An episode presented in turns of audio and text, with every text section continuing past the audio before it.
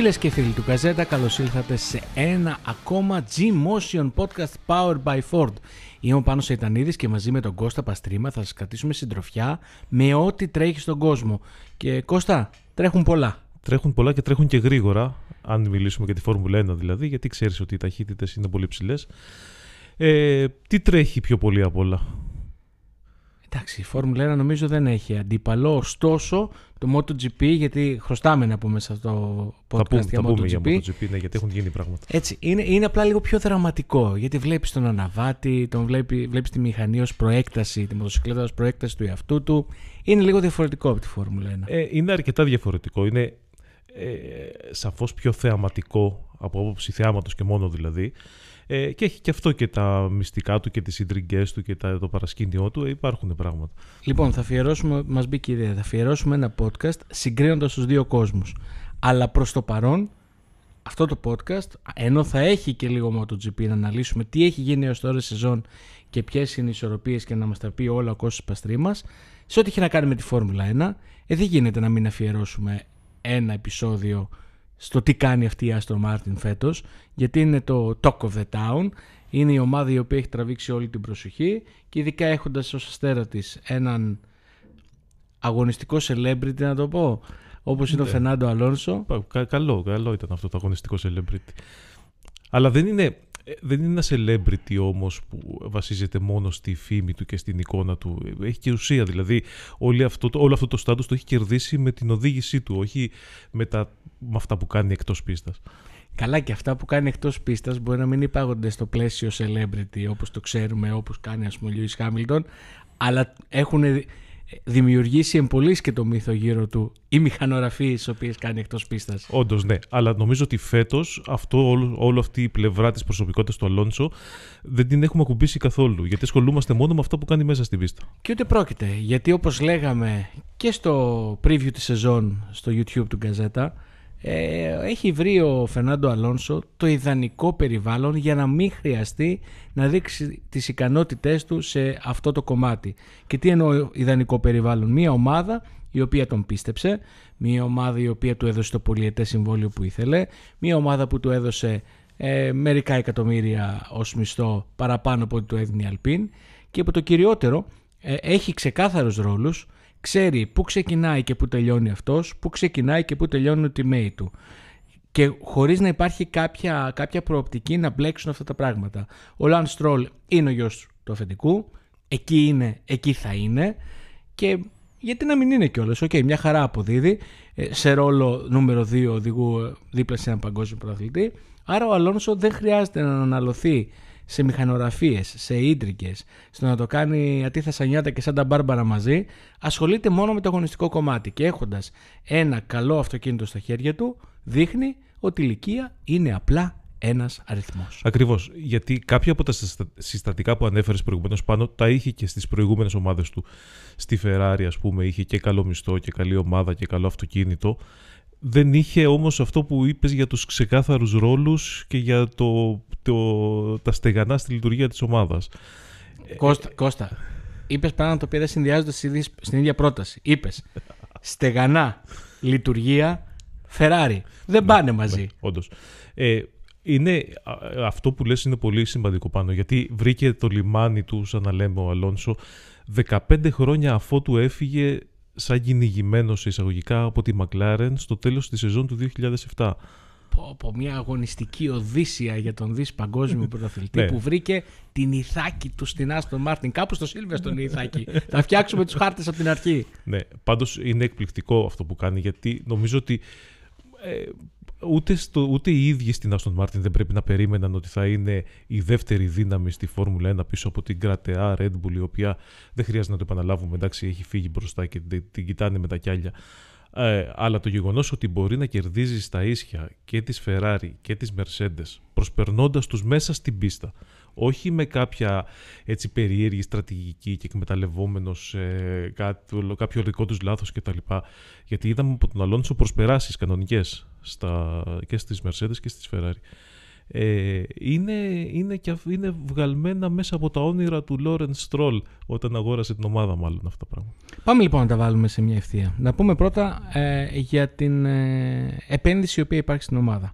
Καταρχήν, ως γνωστόν, η πάλι γνωστή ως Force India, μετέπειτα πάλι ποτέ γνωστή ως Force India, μετέπειτα Racing Point για λίγο, έγινε Aston Martin, ντύθηκε στα πράσινα, και αυτό με τον Lawrence Stroll να αγοράζει το πλειοψηφικό πακέτο της Aston Martin, της αυτοκινητοβιομηχανίας, γιατί στο όραμά του να χτίσει μια ιδιωτική ομάδα η οποία θα φλέρταρε με την κορυφή, χρειαζότανε, ήταν σίγουρα κομμάτι του αφηγήματος, να υπάρχει ένα τέτοιο ημιεργοστασιακό στάτους, το οποίο σταδιακά γίνεται εργοστασιακό. Και λέω σταδιακά γιατί είναι σε εξέλιξη μια τεράστια επένδυση η οποία υπάρχει στο Silverstone. Όπως και να έχει όμως, μπήκε ένα τεράστιο brand, ένα εμβληματικό brand, ένα brand το οποίο έχει συνδυαστεί στο μυαλό όλο με τις επιδόσεις. Ακριβώς. Και αυτό είναι μέρος ενός συνολικού οράματος του Stroll, ο οποίος δεν έχει αγωνιστικό background. Δηλαδή την περιουσία του την έχει κάνει εμπορευόμενος μάρκες υψηλής, τέλος πάντων, μόδα. Δηλαδή έρχεται από τη μόδα. Αλλά είχε αγάπη για τα αυτοκίνητα και για την ταχύτητα. Είχε και το γιο του που ήθελε να τον βοηθήσει να κάνει αγωνιστική επαγγελματική καριέρα, και όλο αυτό το πράγμα έδεσε και σχημάτισε αυτή την ομάδα που όπως είναι τώρα. Γιατί δεν είναι ο πρώτος εξωτερικός δισεκατομμυρίουχος που προσπαθεί να επενδύσει στη Φόρμουλα 1 και να κάνει κάτι εκεί. Θυμάσαι, ας πούμε, το Βιτζάι Μαλία. Τον άνθρωπο τον οποίο διαδέχτηκε. Εγώ τον θυμάμαι. Το θέμα είναι ότι τον ψάχνουν και η Ιντερπόλ και δεν ξέρω εγώ ποιος άλλος τον ψάχνει. Εντάξει, καλά, δεν θα τον βρουν εύκολα. Αλλά είναι δύσκολο, και αυτό που είναι credit για τον Stroll, τον Lawrence Stroll, τον μπαμπά. Είναι δύσκολο για έναν outsider να έρθει στη Φόρμουλα 1 και να πετύχει. Γιατί είναι ένας κόσμος με πολλές ιδιαιτερότητες, και αν δεν γνωρίζεις τους μηχανισμούς του καλά από μέσα, είναι πολύ εύκολο να σε πετάξει έξω. Και ο Stroll επέμεινε, κατάλαβε πώς δουλεύουν τα πράγματα και πέτυχε, και αυτό είναι πολύ σημαντικό. Και νομίζω ότι η εξαγορά της Aston Martin ως αυτοκινητοβιομηχανία πάντα ήταν μια απόδειξη του πόσο σωστά έβλεπε το όλο πράγμα, γιατί πήρε ένα brand το οποίο είχε φοβερή αξία, ήταν ένα εμβληματικό brand το οποίο όμως παρέπεε. Ήταν λοιπόν η κατάλληλη στιγμή να ταρπάξει, όντας εξαιρετικός επιχειρηματίας, και αυτό να σπρώχνει το κομμάτι της Φόρμουλα 1, και όπως αποδείχθηκε, το κομμάτι της Φόρμουλα 1 να σπρώχνει το κομμάτι του αυτοκινήτου, γιατί η μετοχή της Aston Martin, έβλεπα μετά την πρεμιέρα του Bahrain, είχε σκαρφαλώσει σε δυσθεώρητα ύψη, είχε κάνει τεράστια αλλαγή ρότας. Ακριβώς, και αυτό είναι κατά κάποιο τρόπο μοντέλο Ferrari, δηλαδή η Ferrari ως εταιρεία στην αγωνιστική της ομάδα στηρίζεται για το μύθο που έχει δημιουργήσει, και τα αυτοκίνητα δρόμου είναι ένα υποπροϊόν όλης αυτής της διαδικασίας, και νομίζω ότι αυτό το πράγμα πρέπει να το είχε στο μυαλό του ο Stroll όταν συνδύασε τις δύο δραστηριότητες αυτές. Αυτό είναι το ένα κομμάτι. Πιάνω πρώτα τα τους Stroll, έτσι, και μετά θα πιάσουμε και τα αγωνιστικά. Δεύτερο κομμάτι είναι η επένδυση. Ο ίδιος λέει ότι όταν παθιάζομαι με κάτι δεν σταματάω αν δεν το πετύχω. Και δείχνει αποφασισμένος να κάνει το ίδιο και με τη Φόρμουλα 1. Μια τεράστια επένδυση εγκαταστάσει στο Silverstone. Η Aston Martin σε 2-3 χρόνια θα είναι state of the art, θα έχει ίσως τις καλύτερες εγκαταστάσεις, από τις καλύτερες τέλος πάντων στο μαγικό κόσμο της Φόρμουλα 1, άρα και όλα τα εφόδια να πετύχει. Και πέραν αυτού στρατολογεί πολύ κόσμο από πολλές ομάδες και χτίζει έναν οργανισμό ο οποίος είναι προφανές ότι δεν πρόκειται για διάτοντα αστέρα. Ακριβώς. Και αυτό είναι το μυστικό της επιτυχίας, αν θέλεις, να δουλέψεις με προοπτική. Γιατί όταν η Mercedes πάνω μπήκε στη Φόρμουλα 1 το 2010, αγοράζοντας την ομάδα του Ross Brawn που μόλις είχε πάρει το πρωτάθλημα, θυμάστε όλη την ιστορία αυτήν, μπήκε με την προοπτική να πάρει το πρωτάθλημα μέσα στην επόμενη, πενταετία. Όχι αγόρασα την ομάδα το 2010, το 2011 θέλω πρωτάθλημα. Έκανε όλη αυτή τη διαδικασία, δηλαδή έφτιαξε εγκαταστάσεις, προσέλαβε κόσμο, έφτιαξε μια ισχυρότατη τεχνική ομάδα, δούλεψε πολύ πάνω στους καινούριους κανονισμούς που θα έμπαιναν το 2014 με τους υβριδικούς κινητήρες, και μετά για μια οχταετία τα σάρωσε όλα. και αυτός είναι ο τρόπος να δουλέψεις. Είναι σημαντικό να μπορεί ένας ηγέτης και ένας οργανισμός να δίνει όραμα. Βλέπουμε πάρα πολλές φορές στη Φόρμουλα 1 είτε τεχνικούς είτε οδηγούς, πολύ καλό παράδειγμα είναι σκέπης για την Mercedes, ο Lewis Hamilton, να αφήνουν ομάδες οι οποίες είναι σε ένα χι επίπεδο και να πηγαίνουν σε ομάδες οι οποίες είναι 1, 2, 3 σκαλοπάτια πιο κάτω, και κάποιος ο οποίος είναι απ' έξω και δεν βλέπει τα πράγματα εις βάθος να ρωτιέται, μα καλά, τι κάνει αυτός, τι άκουσε ο Lewis Hamilton όταν άφησε την κρατεά McLaren για να πάει στη Mercedes, η οποία ήταν τότε, άντε να κυνηγήσει κανένα βάθρο. Ναι, τον κοροϊδεύαν. Δηλαδή, συζητάγαν οι άνθρωποι μεταξύ τους και λέγανε, το Χάμιλτον, εντάξει, πήρε ένα πρωτάθλημα, καλά είναι, δεν θα ξαναδεί. Και πήρε άλλα 6. Δηλαδή, 6. Και 5, αν το πάρει πίσω Μάσα. Τι ιστορία και αυτή με το Μάσα. Ναι. Μεταξύ μας. Δεν πρόκειται να πάρει τίποτα πίσω Μάσα. Και σκέψου ότι και έχασε 2 στο τσακ ακόμα. Δηλαδή, θα μπορούσε πολύ άνετα να έχει άλλα 2 πρωταθλήματα ο Χάμιλτον. Κάποιοι λένε ότι θα έπρεπε να έχει και το 21. Άλλο θέμα για άλλο podcast και αυτό. Ξαναγυρνάμε λοιπόν στα δικά μας, αυτά του Aston Martin. Δεύτερη κίνηση πολύ σημαντική, για να το περάσω σιγά σιγά στα αγωνιστικά για μένα, που έκανε ο Lawrence Stroll. Θα περίμενε κανείς ότι από τη στιγμή που στείνει μια ομάδα για το γιο του, είχε δώσει $15 εκατομμύρια μόνο στη Williams για να του δίνει παλιότερα μονοθέσια και να οδηγεί όσο έκανε αναρρίχηση κατηγορίες. Για να μην πούμε πόσο κόστιζε η αναρρίχηση κατηγορίες.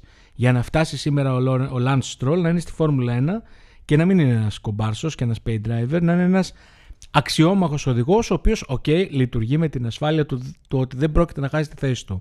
Αλλά είναι ένας οδηγός ο οποίος και βάθρα έχει πάρει και pole position έχει πάρει. Συγγνώμη, συνεισφέρει στην ομάδα κανονικά. Η Aston Martin είναι δεύτερη στο πρωτάθλημα κατασκευαστών και όχι μόνο από τους βαθμούς που φέρει ο Αλόνσο. Στην Αυστραλία ήταν 3-4. Ναι. Αρκεί. Λοιπόν... Και αν δεν έσκαγε το μονοθέσιο, θα είχες και άλλους βαθμούς. Στη Σαουδική Αραβία που έμεινε εκτός, βεβαίως. Θα ήταν αρκετά πιο μπροστά. Γιατί και πάλι είχε ένα καλό πλασάρισμα, είχε περάσει, αν θυμάσαι, από την εξωτερική στροφή 13 το Σάινθ. Ναι, κάτι, νομίζω ότι ήταν πέμπτος, έκτος, κάτι τέτοιο. Φλέρταρα με ένα πολύ καλό πλασάρισμα. Με ένα 3-4, 3-5 θα πήγαινε πάλι η Aston Martin. Συν ότι κάποιοι από τους αντιπάλους της δεν θα παίρνουν τους βαθμούς που πήραν. Άρα θα ήταν ακόμα πιο ψηλά. Τέλος πάντων, πού θέλω να καταλήξω.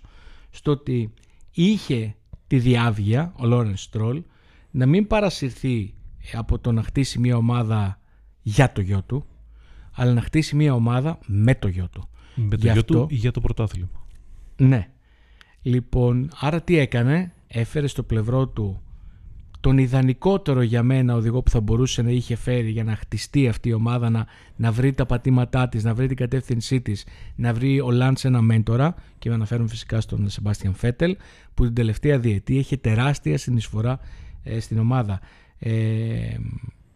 Θα διαβάσετε σήμερα νομίζω θα το ανεβάσουμε, ένα άρθρο που αφορά τις δηλώσεις του Mike Krack, του διευθυντή της ομάδας, που έλεγε ότι πολύ μεγάλο μερίδιο ευθύνης ανήκει στον Σεμ, γιατί πέρσι όλη τη χρονιά μας κάναμε συνέχεια meeting και μας έλεγε του χρόνου με το αυτοκίνητο της επόμενης χρονιάς να κάνετε αυτό, να κάνετε εκείνο, να μην κάνετε τ' άλλο. Και έδινε συνεχώς κατευθύνσεις οι οποίες σε ένα αρκετά σημαντικό βαθμό έχουν οδηγήσει την Aston Martin εκεί που την οδήγησαν. Και φεύγοντας ο Sebastian Vettel, η Aston Martin έφερε έναν άλλον πολύ πρωταθλητή, έναν άλλον διψασμένο για επιτυχίες οδηγό, ο οποίος ήθελε όσο τίποτα μετά από 10 χρόνια που οδηγούσε χρέπια, λοιπόν, να βρεθεί σε θέση να διεκδικεί βάθρα και ποιος ξέρει, ίσως κάποια στιγμή στο Μονακό, κάπου αλλού και κάτι παραπάνω. Άρα δεν κανιβάλισε τις προοπτικές της ομάδας για να ενισχύσει τη δυναμική του γιου. Ακριβώς έτσι. Και αυτό είναι κάτι που δεν ήμασταν σίγουροι αν το περιμέναμε. Ενώ ότι νομίζαμε ότι όλη η ιστορία της εμπλοκής του μεγάλου, του μπαμπά Stroll στη Φόρμουλα 1 υπάρχει μόνο και μόνο για το αποθυμένο να δει το γιο του να κερδίζει. Ενώ τελικά αποδεικνύεται ότι δεν είναι έτσι. Έχει όραμα, έχει σκοπό να φτιάξει μια ομάδα πρωταθλήτρια με όποιο τρόπο μπορεί να το κάνει. Να σου πω ποια είναι η διαφορά. Δεν έχει αγωνιστικό background. Αν ήθελε μέσω του γιού του να πετύχει αυτό το οποίο θα ήθελε να έχει πετύχει ο ίδιος στις πίστες, θα το έκανε. Σωστό. Αλλά επειδή θέλει να πετύχουν τα πάντα και επιχειρηματικά και αγωνιστικά δεν το κάνει. Ναι, ναι, και είναι και μια ευνοϊκή συγκυρία για τον Στρολ όλη αυτή η ιστορία με τον budget cap και τα λοιπά, γιατί δεν χρειάζεται να δώσει τα άπειρα δισεκατομμύρια για να μπορέσει να φέρει την ομάδα σε ανταγωνιστικό επίπεδο. Θα ξοδέψει όσο του επιτρέπεται. Οπότε όλο αυτό το πράγμα διατηρείται σε λογικό πλαίσιο και έχοντας και μεγάλες χορηγίες. Δηλαδή η χορηγία της Aramco δεν είναι μικρό πράγμα. Τι μικρό. Η Aramco είναι ο κεντρικός χορηγός και του σπορ γενικότερα, έτσι. Όλα περιστρέφονται γύρω από τη Σαουδική Αραβία. Μην ξεχνάμε επίσης, επειδή σιγά σιγά πηγαίνουμε στα της ομάδας, ότι η Force India ήταν το 2016 και το 2017 στην τέταρτη θέση κατάταξης. Ναι. Η Racing Point ήταν το 2020 στην τέταρτη θέση κατάταξης. Τι εννοώ, που θέλω να καταλήξω, ότι ήταν μια ομάδα μεσαίας δυναμικής και μεσαίου επίπεδου budget, ίσως και λίγο πιο κάτω, και όμως είχε τον τρόπο να λειτουργεί τόσο καλά, τόσο έξυπνα, ούτως ώστε να προσπερνάει ομάδες με μεγαλύτερα budget και να έχει πάντα πολύ καλά πλασαρίσματα. Ήξερε δηλαδή να διαχειρίζεται ιδανικά τα χρήματα που είχε στη διάθεσή της. Και αυτός, το λέγαμε και πέρσι αυτό, θεωρούσα και θεωρώ και νομίζω το βλέπουμε πια, ότι είναι ένα από τα μεγάλα του της Aston Martin, το ότι ξέρει να αποδίδει με λιγότερα χρήματα, πράγμα το οποίο έπρεπε να μάθουν να κάνουν οι Mercedes, η Ferrari και η Red Bull, που μάλλον το κάνει λίγο καλύτερα από τους άλλους δύο. Είναι κάτι σημαντικό. Ακριβώς, γιατί η Force India και η Racing Point ήταν το χαρακτηριστικό παράδειγμα αυτού που λέμε overachiever, δηλαδή ότι κατάφερνε πράγματα παραπάνω από αυτά που κανονικά θα έπρεπε να μπορεί να καταφέρει. Και αυτό ήταν πολύ, πολύ σοβαρό μάθημα για τους ανθρώπους της ομάδας, γιατί ο κορμός της ομάδας, δηλαδή εμείς βλέπουμε τα προβεβλημένα στελέχη, τους οδηγούς, τους τεχνικούς διευθυντές κτλ. Αλλά ο κορμός της ομάδας είναι σχετικά σταθερός τα τελευταία χρόνια. Οι άνθρωποι δηλαδή που κάνουν την πραγματική δουλειά και στο εργοστάσιο και στην πίστα η μηχανική. Και όντως αυτό σίγουρα τους έχει βοηθήσει πάρα πολύ.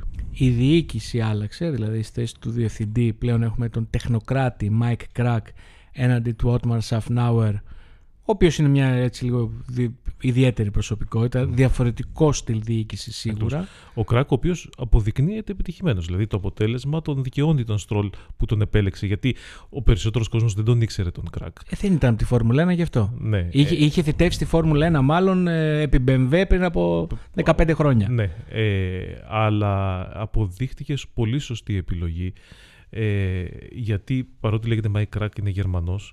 Έχει πολύ ισχυρό μηχανολογικό background. Είναι γεννημένος στο Λουξεμβούργο. Αυτό, Γερμανός δηλαδή. Έχει πολύ ισχυρό μηχανολογικό background και αυτό παίζει πολύ μεγάλο ρόλο. Και μιλώντας για τεχνικούς, δύο πράγματα θέλω να αναφέρω. Πρώτον, ότι στρατολόγησε, όπως είπαμε, πολύ κόσμο και ακόμα στρατολογεί, με σημαντικότερη την έλευση του Dan Fallows για τον ρόλο του τεχνικού διευθυντή. Ο Dan Fallows ήταν επικεφαλής σχεδιασμού αεροδυναμικής μάλλον στην Red Bull Racing, και θα θυμάστε ίσως ότι είχε υπάρξει ολόκληρη δικαστική διαμάχη για το πώς θα μπορέσει να αποδεσμευτεί από τη μία ομάδα να πάει στην άλλη. Μαζί του πήρε και άλλους. Είναι ένας ικανότατος τεχνικός και αφενός αξιοποιώντας τις γνώσεις, τις εμπειρίες, τις κατευθύνσεις που και ο ίδιος έδινε στην προηγούμενη του ομάδα, με την ελευθερία, και εδώ είναι κάτι ακόμα σημαντικό, δεν υπήρξε ο εγωισμός, αν θέλεις, στο Στρόλ να πει το δικό μας το δρόμο, να φτιάξουμε ένα μονοθέσιο όπως εμείς φανταζόμαστε και να σαρώσουμε. Ακολούθησαν την πεπατημένη. Τι δούλευε πολύ καλά από το 2021, ήδη από πέρσι στην Ισπανία είχε αρχίσει η Aston Martin να θυμίζει Red Bull. Το δεύτερο μισό της σεζόν του 2022 ήταν οι δύο ομάδες με την σημαντικότερη εξέλιξη. Και είναι και οι δύο ομάδες οι οποίες πρωταγωνιστούν τώρα. Άρα δεν υπήρξε εγωισμός μέσα. Ακολουθήστε κάτι το οποίο δουλεύει, εφόσον γνωρίζετε και πώς γίνεται αυτό. Γιατί στη Φόρμουλα 1 το να αντιγράψεις είναι πιο δύσκολο από το να δημιουργήσεις μερικές φορές. Ακριβώς. Και δεν πρέπει να ξεχνάμε ότι ο Dan Fallows στη Red Bull ήταν κάτι σαν το δεξί χέρι του Adrian Newey. Δηλαδή δεν είναι κανένας τυχαίος.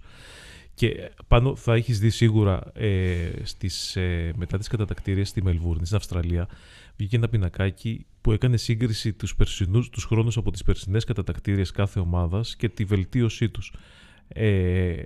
Κάποιοι είχαν βελτιωθεί 6 δέκατα, η Ferrari αν θυμάμαι καλά, κάποιοι είχαν βελτιωθεί 1 δευτερόλεπτο, 1,5. Η Aston Martin ήταν 4 δευτερόλεπτα ταχύτερη από πέρυσι. 4 δευτερόλεπτα σε ένα γύρο της Φόρμουλα 1 είναι περίπου μισός αιώνας. Νομίζω, κοιτώντας τις ισορροπίες, τις κατατάξεις, τις βαθμολογίες κτλ., μπορεί ο κόσμος να λέει «Α, η Red Bull χάθηκε στον ορίζοντα». Δεν συμφωνώ. Θεωρώ ότι η Red Bull έκανε μια decent δουλειά. Η Aston Martin έκανε εξαιρετική δουλειά. Η Ferrari και η Mercedes έκαναν όπισθεν. Δεν είναι ότι βελτιώθηκε τόσο πολύ η RB19 σχέση με την RB18. Είναι ότι οι άλλοι δύο βασικοί ανταγωνιστές δεν ακολούθησαν τον ίδιο ρυθμό. Ενώ το έκανε και με το παραπάνω η Aston Martin. Και μιλώντας για αριθμούς, όπως πολύ σωστά είπες Κώστα Παστρίμα, εγώ κοιτάζω και έναν άλλο αριθμό. Γιατί ωραία αυτά, αλλά για να έχει ουσία πρέπει να τερματίζεις, να παίρνεις βαθμούς κτλ. Και πάω στους βαθμούς. Πέρσι όλη τη σεζόν, παρότι είχε κάνει ρελάνς στο δεύτερο μισό, στους πρώτους 3 αγώνες η Aston Martin είχε 0. Και όχι απλά είχε 0, ήταν τελευταία στη βαθμολογία. Dead last. Δεν είχε τρέξει ο Vettel στους δύο πρώτους. Εντάξει. Καλά, δεν έχει μεγάλη σημασία, το ξέρω. Λοιπόν, και κατάφερε, κερδίζοντας σταθερά βαθμούς, παρότι ήταν μια σεζόν η οποία είχε ελάχιστες εγκαταλείψεις και το συζητάγαμε πέρσι, ότι κρύβεται η βελτίωση, έχει κρυφτεί η βελτίωση στον Μάρτιν, γιατί δεν υπήρχαν καθόλου εγκαταλείψεις, άρα η οδηγή της ήταν μονίμως στο 11, 10, 9, 8. Δεν υπήρχε η δυνατότητα να κερδίσουν κάποιες σημαντικές θέσεις όπως έγινε για κάποιες ομάδες τώρα στην Αυστραλία. Και είχε καμουφλαριστεί, αν θέλετε, σε ένα βαθμό η βελτίωση, η οποία και πάλι από τελευταία είχε φέρει την Aston Martin να ισοβαθμίσει στην έκτη θέση με την Αλφα Ρωμαίο 55 βαθμούς μετά το τέλος ολόκληρης σεζόν. 55. Έχουν περάσει 3 αγώνες και έχει ήδη 65 φέτος. Καλά, έχει από τα 3 βάθρα ο Αλόνσο μόνο 3.15.45. 3 συνεχόμενα βάθρα. Καταρχήν στον 50ο αγώνα της ομάδας στη Φόρμουλα 1, γιατί πιάνουμε και τις συμμετοχές της πριν από μισό αιώνα και βάλε, ήρθε το δεύτερο βάθρο. Ο Αλόνσο ξεπέρασε τα 100, είναι πλέον στα 101. Το θέμα είναι, πέρασε στην πρωτοπορία ή βρέθηκε στην πρωτοπορία Grand Prix στον πρώτο γύρο μετά από μια δεκαετία. Το θέμα είναι, θα έρθει και η πρώτη του νίκη μετά από μια δεκαετία, μετά από εκείνη την Ισπανία του 2013, ως οδηγός της Ferrari. Τώρα έχουμε, είναι ακριβώς 10 χρόνια. Γιατί όχι. Η μαγική νίκη, Mission 33 το έχουν ονομάσει. Ναι. Η αποστολή της επέτρεψης. Εδώ του έκανε αφιέρωση ο Άλκαραθ ο τενίστας. Το θυμάσαι αυτό το σκηνικό. Είναι μεγάλη ιστορία ο Αλόνσος στην Ισπανία προφανώς. Αλλά και στη Φόρμουλα 1. Είναι και ωραία ιστορία, δηλαδή πέρα από όλα τα αγωνιστικά κτλ. Είναι ξέρεις, ο βετεράνος που βρίσκει τον τρόπο στη δύση, αν θέλεις, της καριέρας του να κάνει το τελευταίο comeback κτλ. Αυτό γίνεται και ταινία στο Hollywood. Αυτό θα σου λέγα. Με πρωταγωνιστή το Silverstone. Όχι, έχει και καινούργια ταινία με τον Brad Pitt. Διαβάζοντας το σενάριο της καινούργιας ταινίας με τον Brad Pitt, όπου θα είναι ένας βετεράνος που επιστρέφει ως μέντορας ενός πιτσιρικά για να γίνει πρωταθλητής. Πέραν των συσχετισμών με εκείνο τον Driven, προφανώς. Λοιπόν, η όλη κουβέντα ήταν δηλαδή: «Οκ, ρε παιδιά, δεν γίνονται αυτά τα πράγματα. Τη σύγχρονη Φόρμουλα 1 έχει απαιτήσεις και να». Λες και είναι όλο το πράγμα να συνηγορεί για να ενισχύσει εκείνο το σενάριο εκείνης της ταινίας, που ο μεγαλύτερος σε ηλικία οδηγός στο grid, ο 41 ετών αϊθαλής Φερνάντο Αλόνσο, δείχνει στους κοσάριδες πώς γίνεται δουλειά.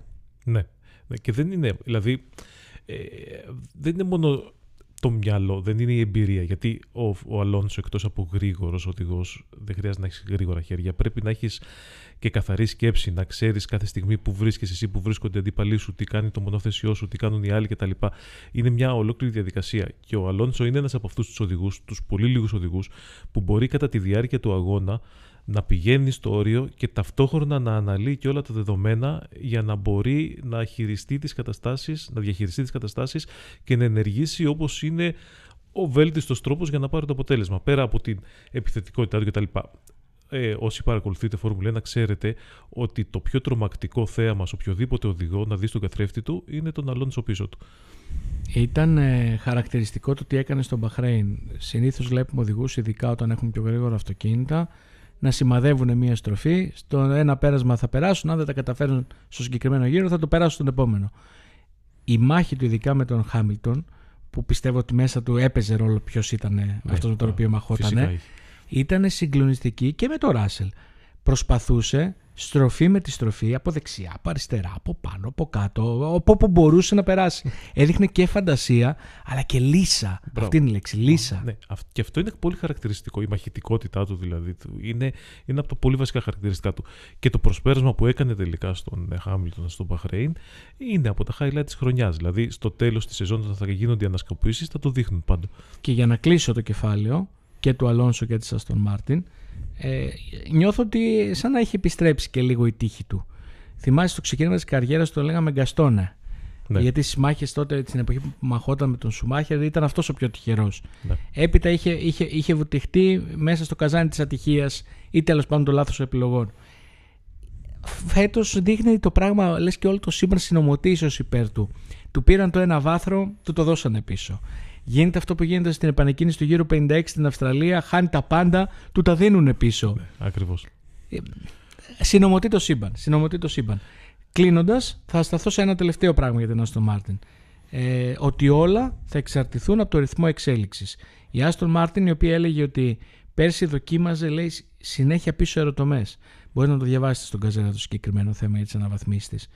Για να βρει το κάτι παραπάνω και το κάτι παραπάνω, αλλά αυτό κόστιζε. Φέτος έως τώρα δεν έχει δοκιμάσει. Έχει μία πίσω αεροτομή και στους πρώτους τρεις αγώνες. Στον Μπακού έρχονται οι αναβαθμίσεις.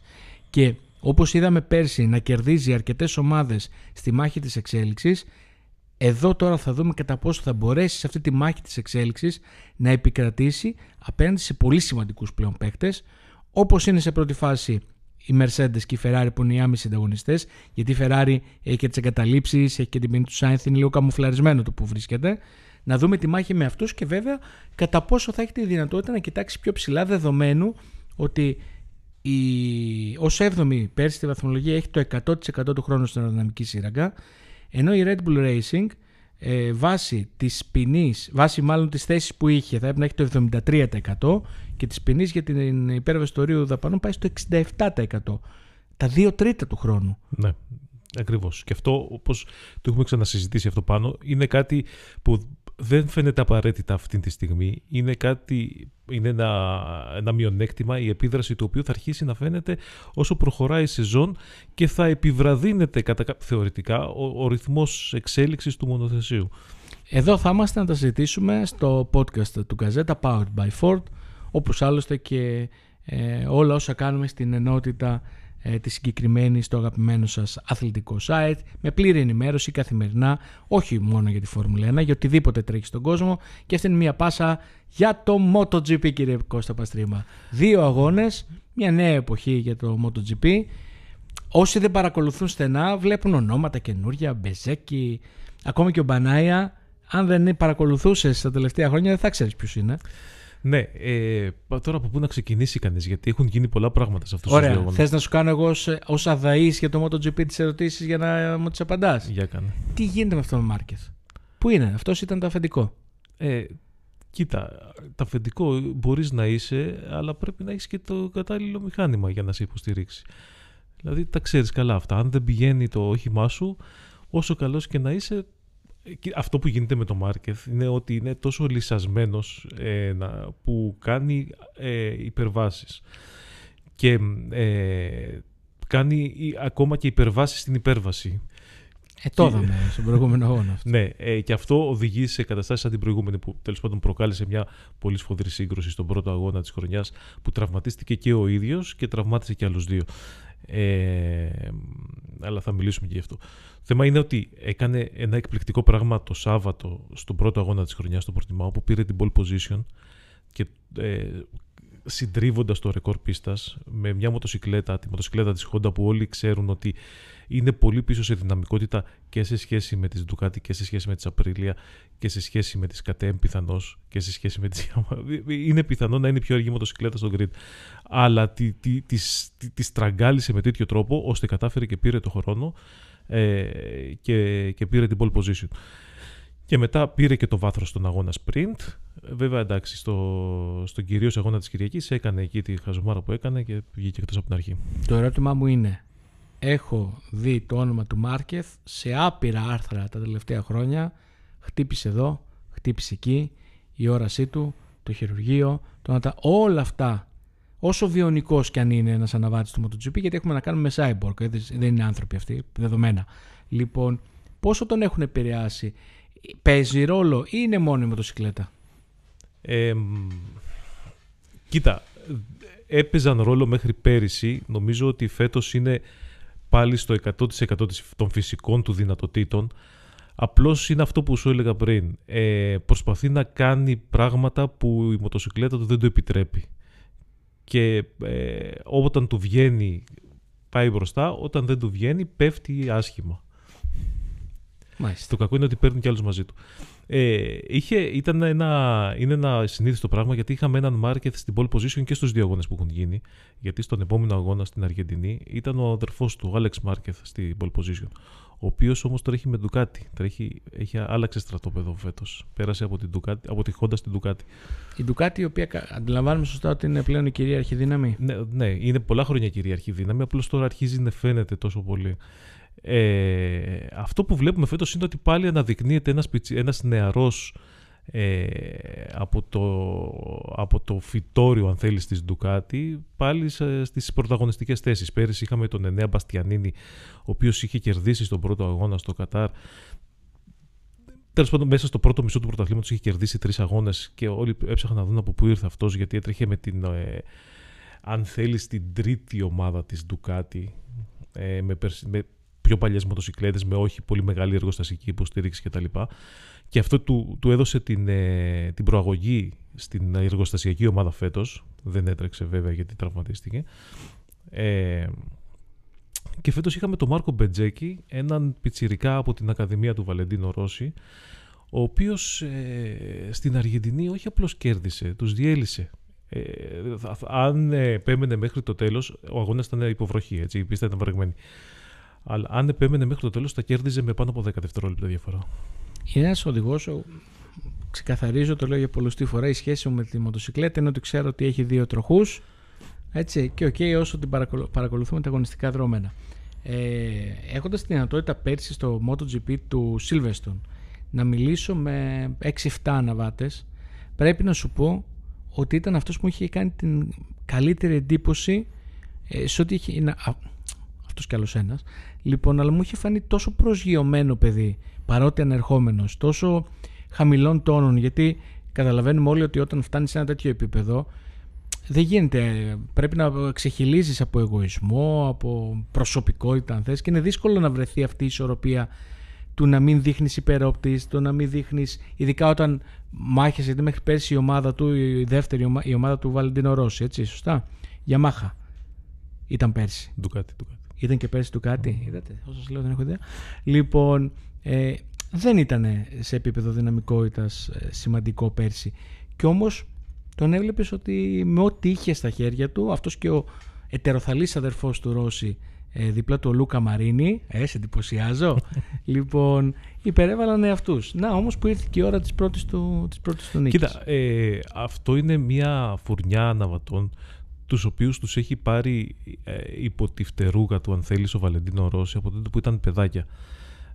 Και όλοι μαζί αυτοί ζουν, δεν ζουν μαζί, αλλά περνάνε πάρα πολλές ώρες μαζί, προπονούνται στο ράντσο που έχει ο Ρόσι στην Ιταλία.